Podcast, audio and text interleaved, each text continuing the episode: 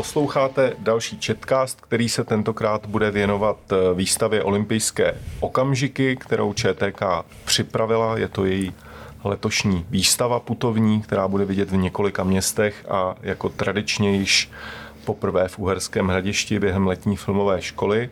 Se mnou tady jsou její autoři, eh, Radka Marková, šéf reaktorka ČTK, Láďa Josef, dlouholetý šéf sportovní redakce ČTK a Petr Mlch, šéf reaktor fotobanky ČTK. Tak eh, kdo z vás začne tím, že tu letošní výstavu představí? Ta výstava je věnovaná olympiádě a vlastně jsme se pokusili dát dohromady eh, prostřednictvím fotek ČTK, zejména fotek ČTK, když jsou tam i z jiných zdrojů, eh, takový přehled toho nejzajímavějšího, co přinesly novodové olympiády v případě československé a české účasti na nich. Eh, takže tolik asi v kostce k té letošní výstavě. Doposud ještě nemáme ani spočítáno, kolik tam těch fotek vlastně je. To možná se dopočítáme, až teda uděláme poslední korektury. Ale eh, panelů je 40, a fotky zachycují vlastně všechno až po poslední olympiádu, která do posud byla, to znamená po zimních v Pyeongchangu v roce 2018. Láďo, ty si nepl, se nepletu, protože jako autorka textu je uvedená i Radka, ale jsi autorem většiny textů na těch panelech. Eh, můžeš nějak přiblížit eh, tu koncepci nebo to, to co je na těch panelech vidět? Tak my jsme se snažili o to, aby tam byly zachyceny opravdu ty eh, největší okamžiky olympijské historie z pohledu českých a československých sportovců. Nebyla to práce jednoduchá, protože jsem si někde spočítal nebo našel jsem někde, že máme víc než 250 medailistů a máme 75 olympijských vítězů. Takže eh, nebylo jednoduché vybrat tam ty opravdu nejlepší a nejzajímavější.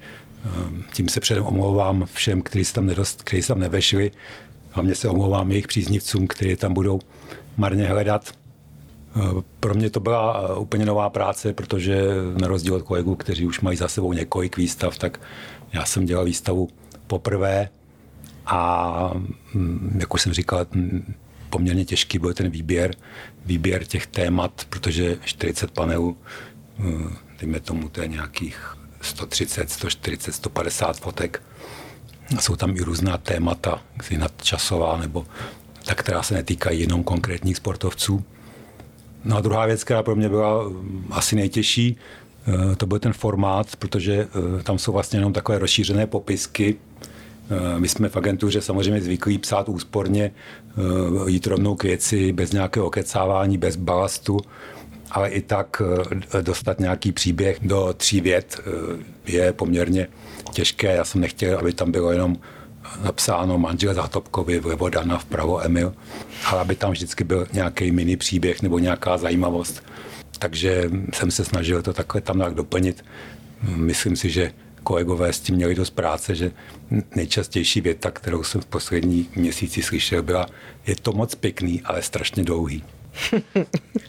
Neměli jsme s tím za stolik práce, ale pravda je, že oproti těm předchozím dvěma výstavám, na kterých jsem se teda podílela já, tak eh, tady bylo docela uh, složité právě to, jak skloubit dohromady tu snahu o to, aby tam byl ten příběh, aby tam ty příběhy byly, protože výstava se jmenuje Okamžiky, stejně jako ty předchozí, všechno máme okamžiky, tak olympijské okamžiky, ale aby tam vlastně ten příběh a eh, ty fotky hrály dohromady. Ty fotky byly hezké, zajímavé, mnohdy neznámé nebo málo známé a to všechno dát dokupy eh, byla docela výzva, řekla bych, pro všechny nás tři a teďka co Petr na to, protože ten tam musel hýbat těma fotkama.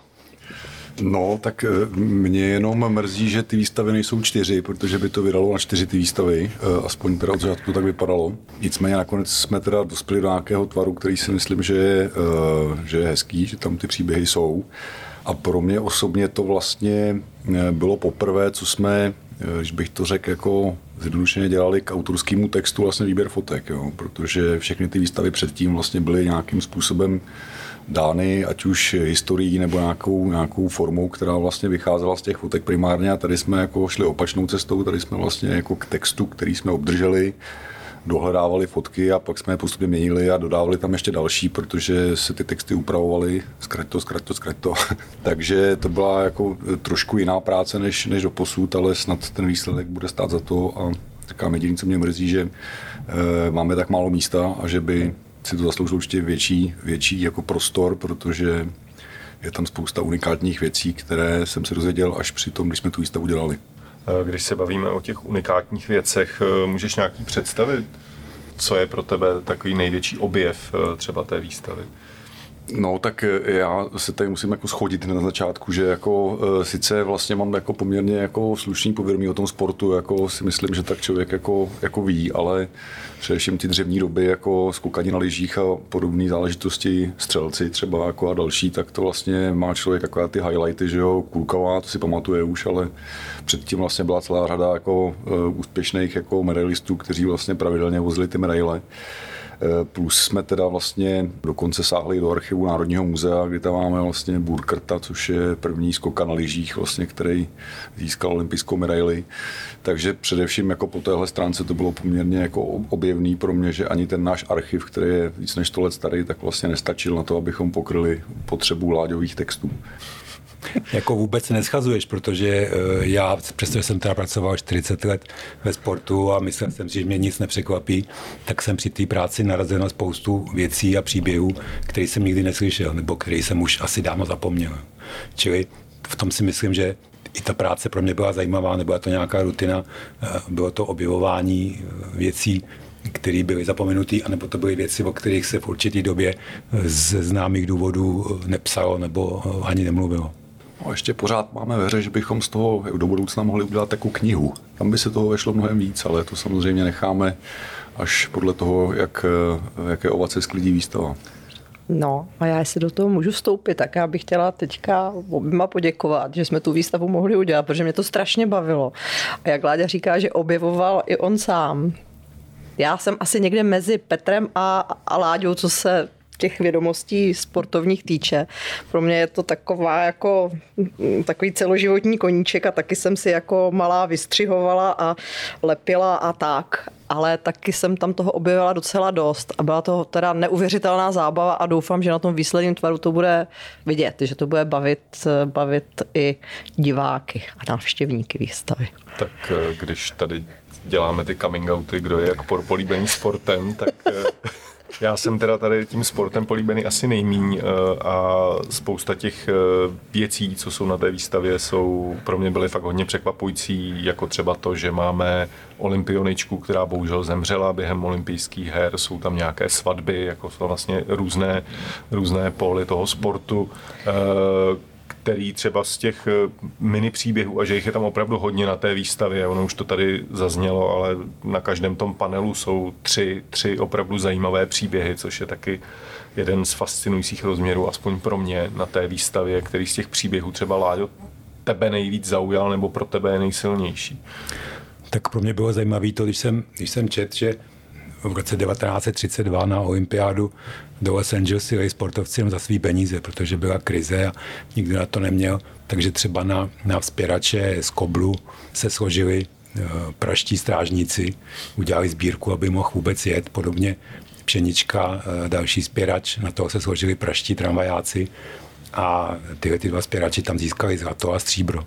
No, což je e, z pohledu dneška věc asi těžko představitelná.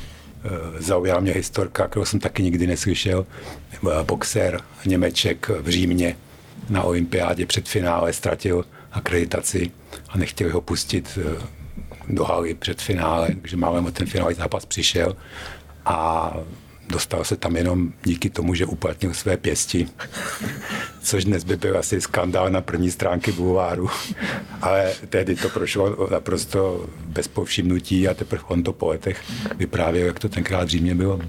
Eh, to mě zaujalo taky to, jak se skládali vlastně ty lidi na tu cestu na olympiádu a v téhle souvislosti mě zaujalo, že už jako v jiné době, v 50. letech, na začátku 50. let, že je tam taky případ eh, Zapomněl jsem, o koho jde, mám děravou hlavu trošku, ale taky vlastně, že tam jeli za svoje už eh, v těch socialistických dobách. Veslaři to byli. Vesla, veslaři, že jo? Ta Ves, třeba, veslaři no. 52, no. Mazali tak. špekem loď. Je to tak? Každá ta doba má vlastně nějaká překvapení, která by tam člověk uh, úplně, úplně nečekal. Když jsme u toho boxu, tak vlastně můžeme přejít ještě k jedné funkci té výstavy, která je letos nová, a to, že má i zvukovou stopu. Má. My jsme letos eh, udělali poprvé to, že jsme využili toho, že Četka vlastně už nějakou dobu, už druhý rok dělá podcasty a zkusili jsme k té výstavě taky připravit podcasty a primárně jsme šli po lidech, eh, u nich si myslím, že je dobré zavčasu zaznamenat jejich vzpomínky, eh, protože a nechci přivolávat něco šklivého, ale někteří z nich už tady třeba nemusí za pár let být, protože jim opravdu hodně a pamatují věci, které jsou pro mě neuvěřitelné. Úplně nejstaršími lidmi, se kterými jsme mluvili, jsou dva v tuto chvíli nejstarší žijící olympijští vítězové, a to jak na české, tak na slovenské straně. A to paní Durovičová a Jan Zachara. Marie Durovičová za Svobodna Kovářová ta je poslední žijící gymnastkou z toho zlatého družstva z roku 1948 z Londýna a Jan Zachara je zase vítězem olympijským z roku 1952, což vlastně prožíval se zátopkovými v té době. Takže s těmi jsme měli možnost mluvit, bylo to hrozně zajímavé, já jsem ráda, že se nám to povedlo, zejména teda pan Zachara je naprosto neuvěřitelný člověk, protože v bezmála 93 letech je několikrát týdně v Dubnici nad Váhom na tréninku boxerů a e, když tam vidíte prostě ty 20 leté kluky, jak přichází na trénink a zdraví ho, dobrý den, pán trenér a on se tam tak jako směje a chodí mezi něma a radí jim a krásně mluví a je schopný prostě doslova proskočit eh, mezi provazy do ringu, aby vám zapouzoval v boxerkách, tak je to prostě jako fakt bomba pro mě. No. Takže to, to má tady eh, jako další, eh, další rozměr, který vlastně chceme i využít k tomu, že ta výstava je navíc koncipovaná i tak, aby měla přesah do těch moderních dějin, že to není jenom o sportu, protože, protože ty příběhy jsou jednak příběhy osobní, ale zároveň jsou to eh, příběhy na pozadí českých, československých a světových dějin, které do jisté míry ovlivnily i, i, i to, co se kolem těch lidí nebo s nimi dělo předtím, potom a během toho. Takže to všechno chceme dát dokupy i tak, abychom k tomu zase připravili ještě materiály pro školy a aby ta výstava splnila i tento účel.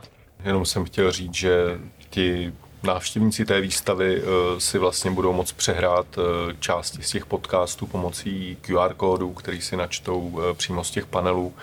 Takže i pokud by třeba nebyli pravidelnými posluchači Chatcastu, tak se k těm záznamům dostanou. Já jsem chtěl jenom právě říct, že to klade zvýšený nárok na technickou objevnost návštěvníků té výstavy, že musí být minimálně jaksi vybavení mobilním telefonem, který dokáže přečíst ty QR kódy ale ty už to řekl za mě, takže vlastně je to... Ale pokud nebudou mít sebou mobil na výstavě, tak až přijdou domů, tak na stránkách výstavních všechny ty podcasty najdou. Ty tam máme a budeme je tam postupně ještě doplňovat, protože teďka se nám podařilo v rámci těch příprav vlastně natočit těch podcastů, tuším, že pět nebo šest, ale vzhledem k tomu, že plánujeme, že ta výstava pak z hradiště bude putovat dál, tak bychom rádi připravili další podcasty vždycky s olympioniky, kteří se vážou nějakým způsobem k tomu místu, kam ta výstava pak pojede.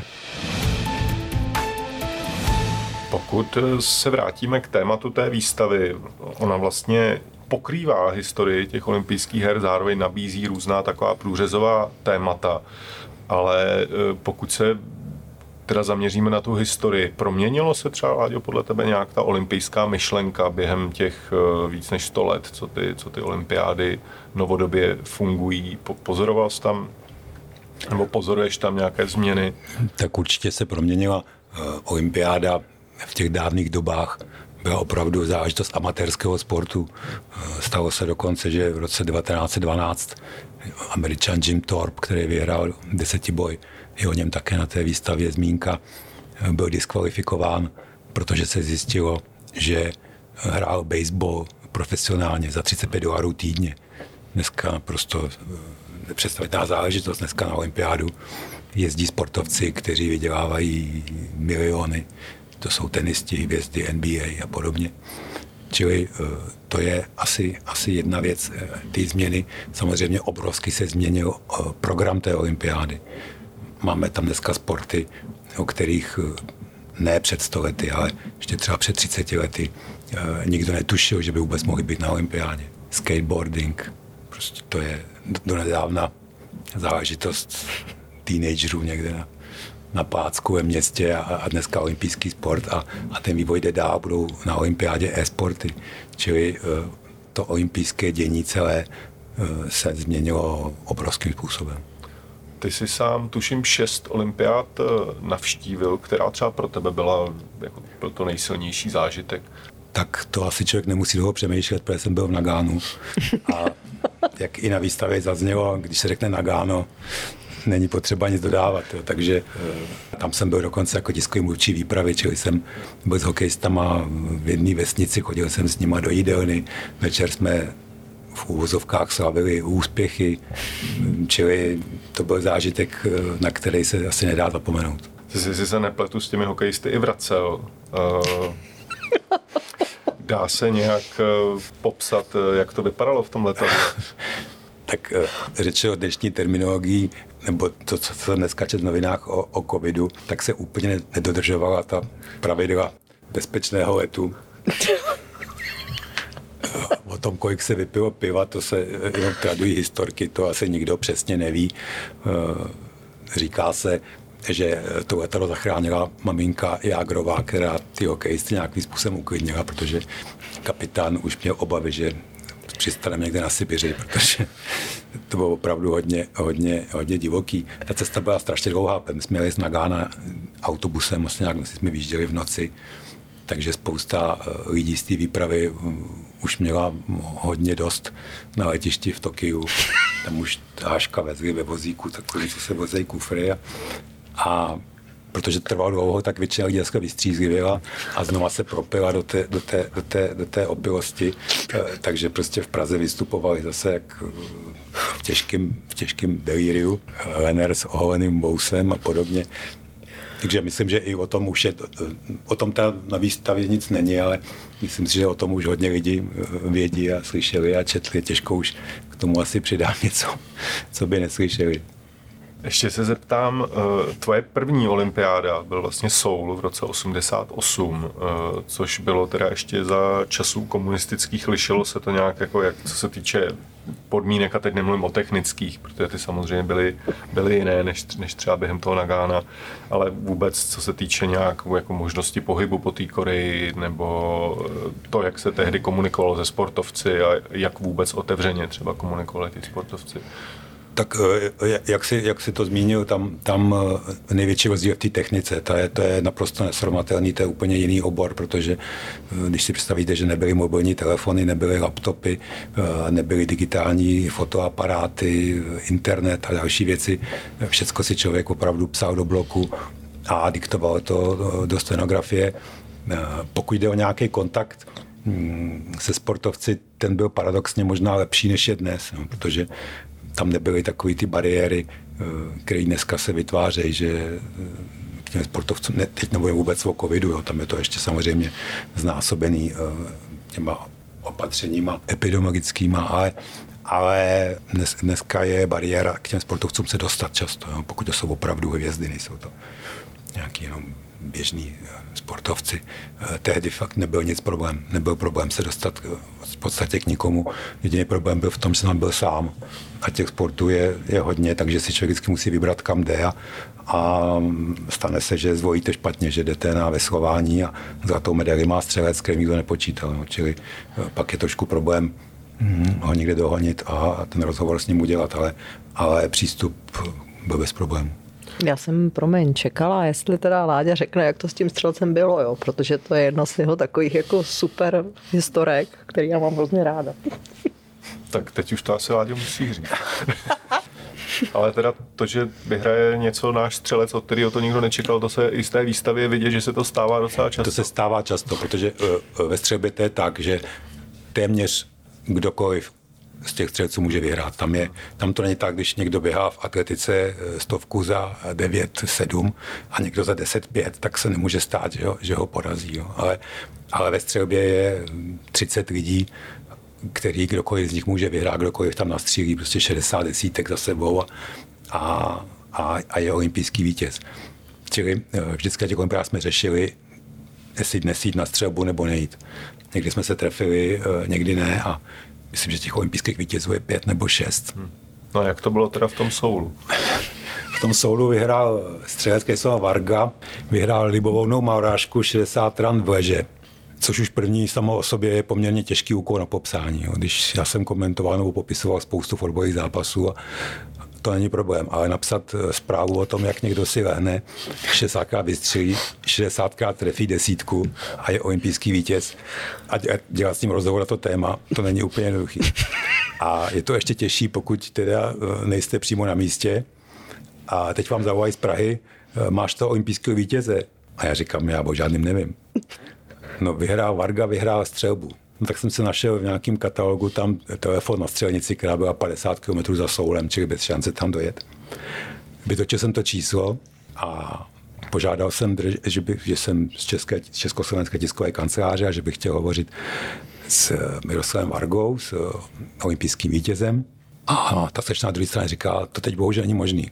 A já už jsem už mi trošku tekly nervy, tak říkám, no jak není možný, to je prostě náš první olympijský vítěz a já s ním musím mluvit. A má říká, to není možný, on teď hraje, na, stojí na stupních vítězů a hrají vaši hymnu. tak jsem říkal, dobře, tak já chvilku počkám. Opravdu mě k tomu telefonu sehnali a já jsem vypotil rozhovor, kde jsem se ptal na všechno, jak střílel na poutích a podobné blbosti, co mě napadly, abych vůbec nějakým způsobem to, to, to, to popsal, tu situaci. Takže to byl takový poměrně náročný úkol. Když jsme u těch náročných úkolů, já se vrátím k přípravě té výstavy, který panel vám dal nejvíc zabrat. Otázka tady do pléna na všechny. Tak já teda, jestli mám mluvit za sebe, hm, tak já bych řekla, že těch panelů bylo víc, ale myslím si, že docela těžké bylo třeba vybrat eh, pár fotek eh, v případě zátopkových, i kvůli kterým tahle výstava vzniká, protože ona tím, že bude mít premiéru v Hradišti, tak zároveň je takovou opožděnou postou Daně Zátopkové, která loni zemřela a která v Hradišti vyrůstala, vlastně v Hradišti se sportem začínala. Ten jejich příběh dostat na dva panely, na fotkách to byl hodně velký oříšek a jak říkal Láďa, že se dopředu omlouvá za to, že koho všeho tam nemáme, tak tady je prostě spousta toho, co tam nemáme, ale myslím si, že v nějaké kostce jsme tam dostali to, co jsme chtěli, i když to by bylo na samostatnou výstavu, bez pochyby také. Takže to byl asi jeden. No a pak tím, že jsme se snažili to dělat nikoli v chronologicky, ale vlastně po různých fenoménech, ať už teda po jednotlivých sportech, po některých vlastně nejvýznačnějších osobnostech a pak taky po takových těch přesahových tématech, tak tam se toho vždycky nabízelo docela dost a vybrat, vybrat to, co tam má být, eh, to, co tam má zůstat, tak eh, to někdy, někdy nebylo jednoduché, protože máme sporty, ve kterých máme těch medailistů prostě strašně moc, takže tam kolikrát prostě ani stříbro nestačilo, aby tam ten člověk jako byl. A dokonce tam nejsou ani někteří olympijští vítězové, protože to prostě, to tam prostě nejde všechno, všechno nadspat. Takže pak už tam jako rozhodovalo samozřejmě to, jestli ty fotky, které máme, jsou, jsou dobré, jsou zajímavé. I když jsme museli třeba udělat jeden úkrok stranou u mě velmi blízkého panelu a to je panel týkající se Jana Železného, kde jedna z těch fotek eh, asi není úplně to, co bychom si představovali, ale bohužel žádná jiná není a to je zmiňovaný Soul, kde teda eh, Jan Železný měl první olympijskou medaili, ta byla stříbrná a byla o kousek stříbrná, už tehdy tam mohl vyhrát, v té době už byl vlastně světovým rekordmanem, pokud se nemýlím. Ale jiná fotka není k dispozici. Takže i takové kompromisy jsme museli dělat. No, Radka už to všechno řekla, takže vlastně já nemám co dodat. Nicméně eh, ještě chci říct, že tam vlastně potom ke konci jsou takové panely, které nejsou úplně jaksi fenomenální, ale je to takovým určitým způsobem uh, jako výsledek toho procesu tý tvorby té výstavy, kdy jsme měli uh, určitý právě uh, olympioniky, teda jako víte především, kteří vyhrávali poměrně často. A měli jsme potom vlastně jako takový jako třenice tady zájemný, jako že sice fotka jako prostě jako je nic moc, jako, ale ten text je jako důležitý, ale to bylo při každých výstavách ale právě tou fúzí tady toho všeho, jak jsme postupně spěli k tomu závěru jako, eh, a byli jsme tlačený tím rozsahem, že vlastně to nemůžeme natáhnout jako libovolně, tak si myslím, že nakonec to vlastně jako se tak pěkně jako zakulatilo a že to je, že to je vlastně jako fajn a dokonce jsme ve chvíli zoufalství zvažovali, že dáme nějaké souhrné panely, kde píšeme všechny olympijské vítěze a medailisty, aby jsme se nikoho nedotkli, ale nezbylo místo, takže je to na tu knížku podle mě. Tam bylo ještě eh, zajímavý to z mého pohledu, že eh, se vybírají fotografie hm, vlastně dvou typů. Tam jsou fotografie, které jsou Dneska to modní jsou ikonické, jako všichni je znají, prostě salutující Jágr a Hašek se šampáněm. A, takže ty fotky tam jsou, ale jsou tam i fotky, které si myslím, že možná nikdo nikdy neviděl. Že to jsou fotky, které jsou opravdu eh, neznámý, jo, což je tu výstavu dělá taky zajímavou tímto. Já jsem strašně ráda, že tohle se nám podařilo vytáhnout právě u těch osobností, které jako by si člověk myslel, že o nich viděl nebo věděl nebo četl úplně všechno. Takže takovéhle fotky máme jak teda u Zátopkových, tam je teda minimálně jedna a taková, tak se nám to třeba povedlo i u Věry Čáslavské. Já jsem si nikdy nevšimla fotky, kterou tam máme, kdy ona vlastně při tréninku měří Josefu Odložilovi mezi časy v Mexiku a stojí tam u oválu. Tu fotku jsem opravdu předtím nikdy nezaznamenala a takovýhle, takovýhle fotek je vlastně ten náš fotoarchiv plný a my sami pořád a pořád objevujeme, co všechno tam máme máme a, a jsem ráda, že, to, že máme kde to zužitkovat. No, my jsme to měli v takových vlnách, že, protože jsme měli strach, abychom měli těch fotek dost, takže jsme udělali nějaký široký výběr a pak naopak eh, jsme se v té sinusodě posunuli dolů, když jsme zjistili, že vlastně toho většinou se musíme vyházet, protože to tam nevejde. Takže eh, i tohle byl vlastně jako, jako hezký kus té práce, kdy napřed jako člověk někam běží jako, a pak teda se běží zpátky vlastně, aby se otočil tam, kde odstartoval jako, a musí udělat prostě vlastně nějaký kompromisy, aby eh, se to tam všechno vešlo, ty fotky nebyly eh, jak velikosti poštovní známky, to by samozřejmě nějaké šlo udělat jako mozaikovou výstavu, ale e, nakonec se to jako podařilo si myslím jako docela pěkně. A ještě bych chtěl říct, tady jak jsme se bavili o těch, o té olympiádě obecně jako o tom fenoménu nebo o té účasti na té olympiádě jako ze stran těch novinářů, tak my tam právě máme panel i i novinářům. A e, to mě vždycky hrozně baví, že jo, protože když e, ať už fotoreporter nebo píšící někam takhle jako vyrazí, že jo, tak pak přijede zpátky a všichni mu říkají, ty jsi byl na olympiádě, to bylo super, ne, jako. A nikdo si nedokáže představit, že to je vlastně jako 12 až 16 hodin jako denně, kdy vlastně větší část toho jako člověk stráví těma transferama, přesunama, čekáním prostě a dalšíma věcma. Takže za mě třeba to Tokio, prostě to je jako velký obdiv těm lidem, co tam vlastně odjeli, protože tam to je ještě samozřejmě všechno mnohem horší, komplikovaný vlastně tou situací, eh, která je takže jsem žádostí v poměrně, co to přinese a právě, že jsme zvažovali to, že bychom, pokud ta výstava bude jaksi putovat dál, takže bychom možná nějakou část té výstavy ještě jaksi doplnili o, o, to, o, o to dění, jako které bylo teď v Tokiu, protože ty fotky budou určitě úplně jiný, než byly vlastně, než byly doposud. No to mě navádíš na otázku, kterou jsem měl připravenou. Jak by vypadal panel věnovaný té současné olympiádě, která sice ještě nezačala, ale už se kolem ní děje spousta zajímavých věcí, tak eh, jak třeba tohle vidíte? No, já myslím, že budeme všichni překvapení co my víme určitě, že z té olympiády nebudeme mít. My prostě víme, že tam nebudeme mít to, co jsme měli z každé olympiády mm, po té obrazové stránce zejména. A to je cokoliv, co je mimo oficiální místa, protože na té olympiádě není umožněný žádný pohyb, takže nebudou tam prostě žádné náladovky, nebudou tam žádné medaile, oslavy, mimo cokoliv. Oni konec konců vlastně nemůžou slavit ani normálně, protože se ani tu ruku nemůžou podat na, na, na, eh, na stupních vítězů. Ta olympiáda to je jedna velká podivnost. A já z toho mám takové rozporuplné pocity, jak Petr tady zmiňoval naše novináře, nejenom naše novináře, upřímně řečeno, jako takovou olympiádu já bych teda jako z pohledu novináře téměř ani nestála a, a vlastně, vlastně obdivuju všechny, kteří to tam zvládnou, protože, protože to je neuvěřitelný stres, který je jako mnohokrát znásobený ještě právě tím, že vás pořád dokola testujou a máte tam tisíce omezení a e, v něčem takovým se pohybovat e, tři týdny v kuse, nemluvě o těch týdnech příprav předtím, kdy se to každou chvíli měnilo, jako fakt těžký. Dovedeš si, Láďo, představit, že bys tam jel? Tak já si jdu představit lecos, ale, ale eh, je to opravdu hodně těžký, nezávidím jim to, eh, když tu, dneska čtu to zpravodajství, jak přibývají další si postižení nebo pozitivně testování hm, bude to bez diváků, čili atmosféra, která na té olympiádě vždycky je, je úžasná, že si vzájemně tam fandějí sportovci z různých sportů, setkávají se na těch sportovištích. Hm, to všecko tam, o to všecko tam budou ochuzený, jak říkáš, oslavy, nic z toho nebude. Mně to totiž připadá, že z celého toho sami. Kuberténa vlastně tam jako nic jako nezbude. Téměř, jako téměř. Bohužel je to tak. No. Zúčastnit se. Ano, zúčastnit se. No a to no, ještě, kdo ví, jestli, když máš negativní test furt dokola, no. Na, na ty testy ten Kubertén nějak moc ne, nemyslel. A už ne vůbec na ty pozitivní. Že?